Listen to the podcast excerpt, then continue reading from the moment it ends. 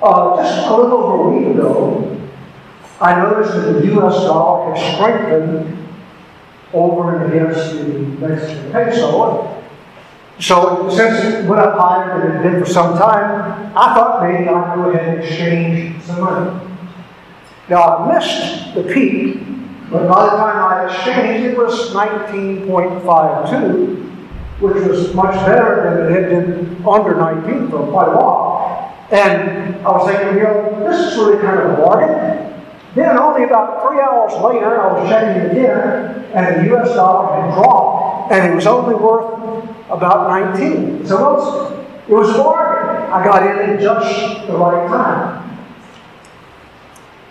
For the last several weeks, Pastor Bill and I have been talking about the great question that Jesus asked. And I think it's important to look at what Jesus said. You know, Paul's way. Paul was inspired to do his writing, but Jesus gave not inspiration but revelation. And it's important, I believe, to focus upon the words of Christ, which is what we're trying to do. Today, the question that Jesus asked is, what shall it profit a man if he will gain the whole world and lose his own soul? And what will a man give in exchange for his own soul? Great question. And he began this discourse by talking about becoming a disciple. That's what we all want, isn't it? Become a disciple of Christ. And as he begins here, he talks about the cost. Because becoming a disciple always involves some kind of sacrifice. Now, we don't really like to sacrifice in our lives today. We don't want to give anything up because that's why we came down to eat and enjoy life, to have all the pleasure that we possibly could. And so sacrifice doesn't always sit well with us. But Jesus said in Luke 14:33, if any of you does not renounce all, then he cannot be my disciple. When you become a Christian, there's like a sheet placed in front of you with a dotted line. And you sign over that you are going to be a disciple of Christ. And you say, well, what does this contract involve? It involves everything. Whatever Christ asks you to do for the rest of your life, you belong to Him. And Jesus said in order to do this, you need to count the cost. Talked about a man going to build a tower. And if he starts to build a tower without knowing how he's going to pay for it, he might get partway through and have to stop. By the way, that seems to happen a lot around here. But it's important to know that there is a cost to following Christ. And he said, don't even begin the journey unless you're willing to pay the cost. And he gives three things to do here. First of all, he says, deny yourself. Sacrifice. Denial is not all that popular with us, and I believe it. Sometimes people think that giving up useless things is denial. I grew up in the southern part of Louisiana, and most of the people were Catholic, and when they were to give something up. And I heard some talking one day saying, well, they would give up asparagus. They didn't like asparagus to begin with. There was no sacrifice at all. However, throughout the years, Christians have done all kinds of things to bruise themselves, to hurt themselves in honor of Christ in some way. There are those that have beat themselves with whips for the sake of Christ. A useless thing. They have slept out in the cold at night with very few clothes to badger themselves. They fasted until they almost starved to death. Every year, Christmas at Easter time, I'm disturbed to find the people in the Philippines that nail themselves up to the cross, thinking that somehow that's going to honor God. But the whole point of sacrifice is doing it so that God might be glorified, and useless things don't count. Neither do petty things that we sometimes give up. I'm going to use myself as an illustration here because I give up petty things sometimes. almost all my life, I have given a tithe, even when I wasn't very close to God. I always knew that tithe belonged to God. I would feel really guilty if I didn't give the tithe anymore, because that's God's money. But I'll be honest with you, throughout all the years, it's never been a sacrifice. Even when relatively, there were times as a pastor that I didn't make a lot of money, had three small kids, but I never really suffered, and neither did my family. Not really a sacrifice. And then Christ said that we're to go to all the world and preach the gospel. And I preached all over different places. In one church, I was a couple of hours away from my home where my mother and father were. And it took a couple of hours to drive there. That was a little bit of distance. No sacrifice. I even went to South Dakota. Now, the sacrifice there was awfully cold. And I didn't get to see my family as much, but I still got to see them. Not really a sacrifice. Went to Canada. Actually, when I was in Canada, I had more than I did in South Dakota. South Dakota only has a barbed wire fence between it and Canada, and there's nothing to stop the wind. It was not as cold where I was in Canada. I didn't really sacrifice. Sacrifice means that you're willing to give up everything. You're willing to give up your will for the will of God. That's what Jesus did. He was willing to give up everything. He gave up all the riches of heaven, the Bible tells us, and he came down to earth, and he lived as a man pretty much in poverty all of his life. Always doing the will of God. And listen, when he faced what he knew was going to be torture and suffering on the cross in the Garden of Gethsemane, he prayed, really, he didn't want to go through that any more than you and I would want to go through it. And so he prayed, he said, if it's possible, take this cup from me. Then he said, nevertheless, not my will, but thine be done. Thy will be done. Willing to deny everything, even going to the cross. Willing to make any sacrifice. F.B. Meyer was a preacher of another day, but at one time in his ministry, he felt he had no power, he was not really accomplishing anything. He was wondering why he was doing all this. And so he began to pray. And he said, the words came to him very clearly, give me the keys to all the rooms of your life. And so he said, he actually reached into his pocket, pulled out his keys to all the rooms of God. He said, God seemed to say to him, those are all the keys to all the rooms. He said, yes, Lord, except for one room, one key to one room. He said, God seemed to speak to him. You can't give me all the keys that I want done. He pictured Christ actually walking away. And so he said, no, Lord, I will give you all the keys to all the rooms of my life. I surrender everything unto you. Deny yourself. Secondly, he said, take up the cross. In the New Testament, the disciples understood what crucifixion was. The Romans devised this as the most painful way that they could imagine to torture someone. Person was nailed to the cross, sometimes stayed there for 2 or 3 days while they slowly died. They would try to pick themselves up to breathe, and then they had to let go because they were so tired. They were exposed, they would have a fever from the infection. They were out in the sun, the cold at night, and they suffered. This last week I was reading about Julius Caesar. Wondering why I was doing that, I don't know. But I was reading about him, and on one occasion he was captured by the pirates. And they were going to save him for a ransom, and he said, you're not asking enough. So they raised it. And he was talking to them, joking and laughing with his captors, and while the ransom was being raised, and said, you know, when all this is over, I'm going to come get you and crucify all of you. Everybody laughed. Well, he was ransomed. He raised an army. He would have captured those pirates, and every one was crucified. Jesus said, take up your cross. Jesus took his own cross. The only one, I guess, that literally took the Christ cross was Simon the Cyrene, after Jesus was weak from being beaten, tortured, a crown of thorns upon the head, and whips across his back. He stumbled, and Simon the Cyrene was called a carrier. You and I are called to carry the cross as well.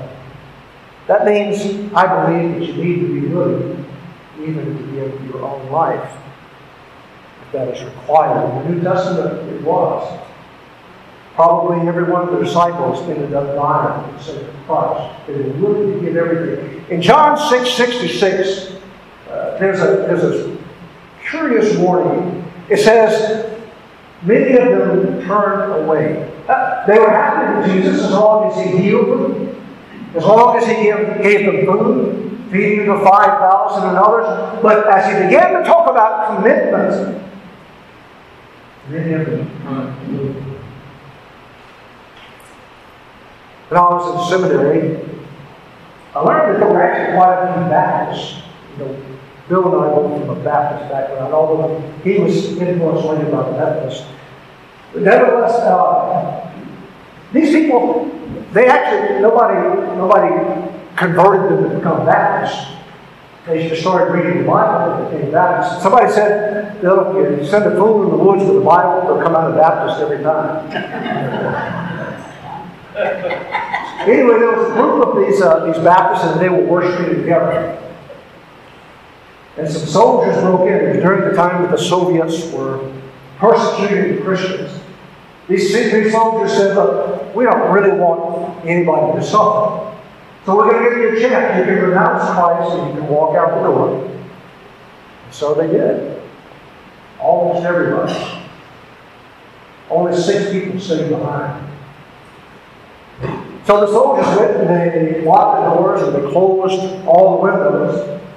And they said to them, we have become Christians too.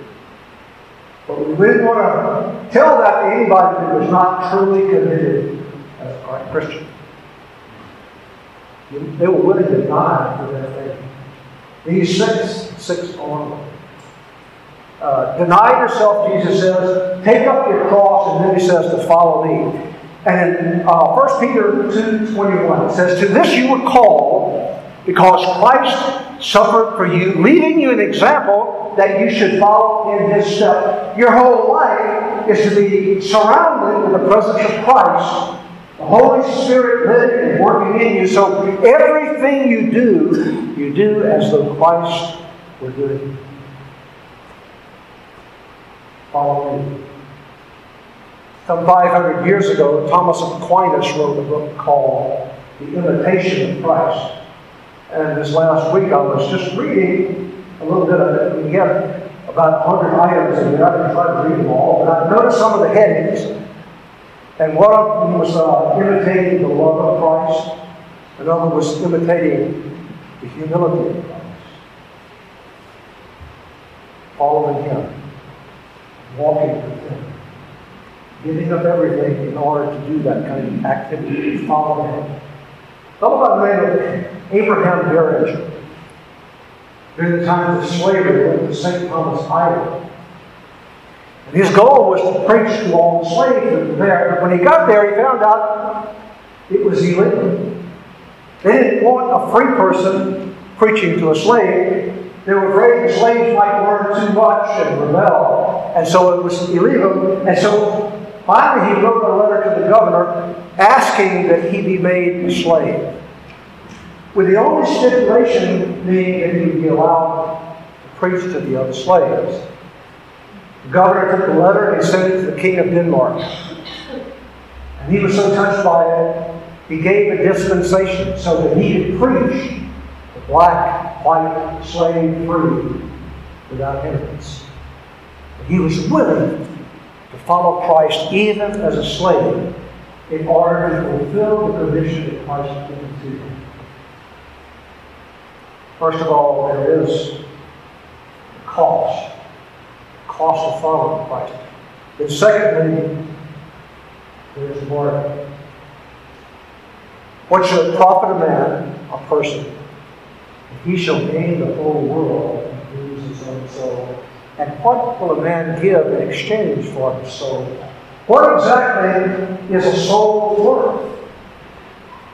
Is it worth the things that this world has to offer? The fact is that Satan doesn't have to give kingdoms to everybody, but nobody who's ever lived has control over the world. Now you remember when Jesus was tempted in the wilderness by Satan, the third temptation was he took him to a high place, showed him all the kingdoms of the world, and said, "You can have all this if you bow down and worship me."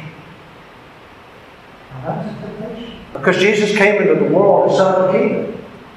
And he was going to be given all this, all the kingdoms, without any effort, without any suffering, without any pain. All he had to do was to worship Satan. Jesus replied, "We shall worship the Lord your God, and whom only shall you serve." All the kingdoms of the world belong to God, they don't belong to Satan. He can only hold different parts without being one. There have been some that have conquered much of the world. Alexander the Great was one, in the 4th century BC. His father Philip died when Alexander was only 18 years old. Alexander had been trained all his life to be a commander. He trained intellectually under Aristotle and with the military leaders. And he took over at the age of 18 and he began conquest. And he started conquering areas even his father was not able to conquer. In Syria, Palestine, Egypt, Persia. He died in his early 30s. And his one regret at that point was that there were no more walls to conquer. And he wept over that. He also wept, he was an alcoholic.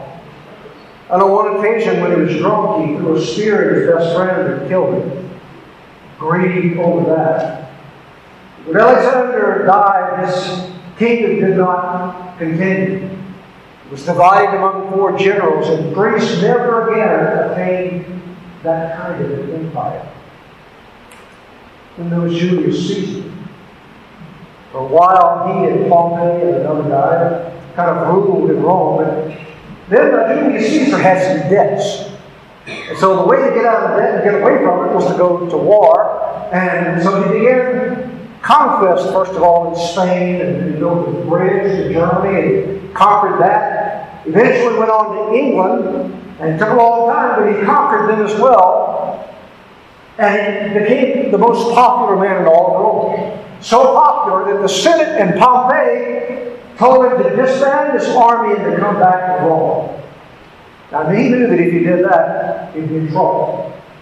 So he took his army and went to the Rubicon River in the north, and he had no other choice for him.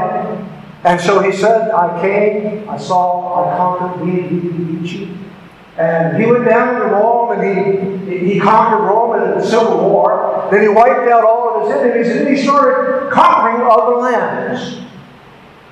Unfortunately, some people thought they gained too much power. And on the Ides of March, the 15th of March, he was killed, and that was led by one that had been a friend, Brutus.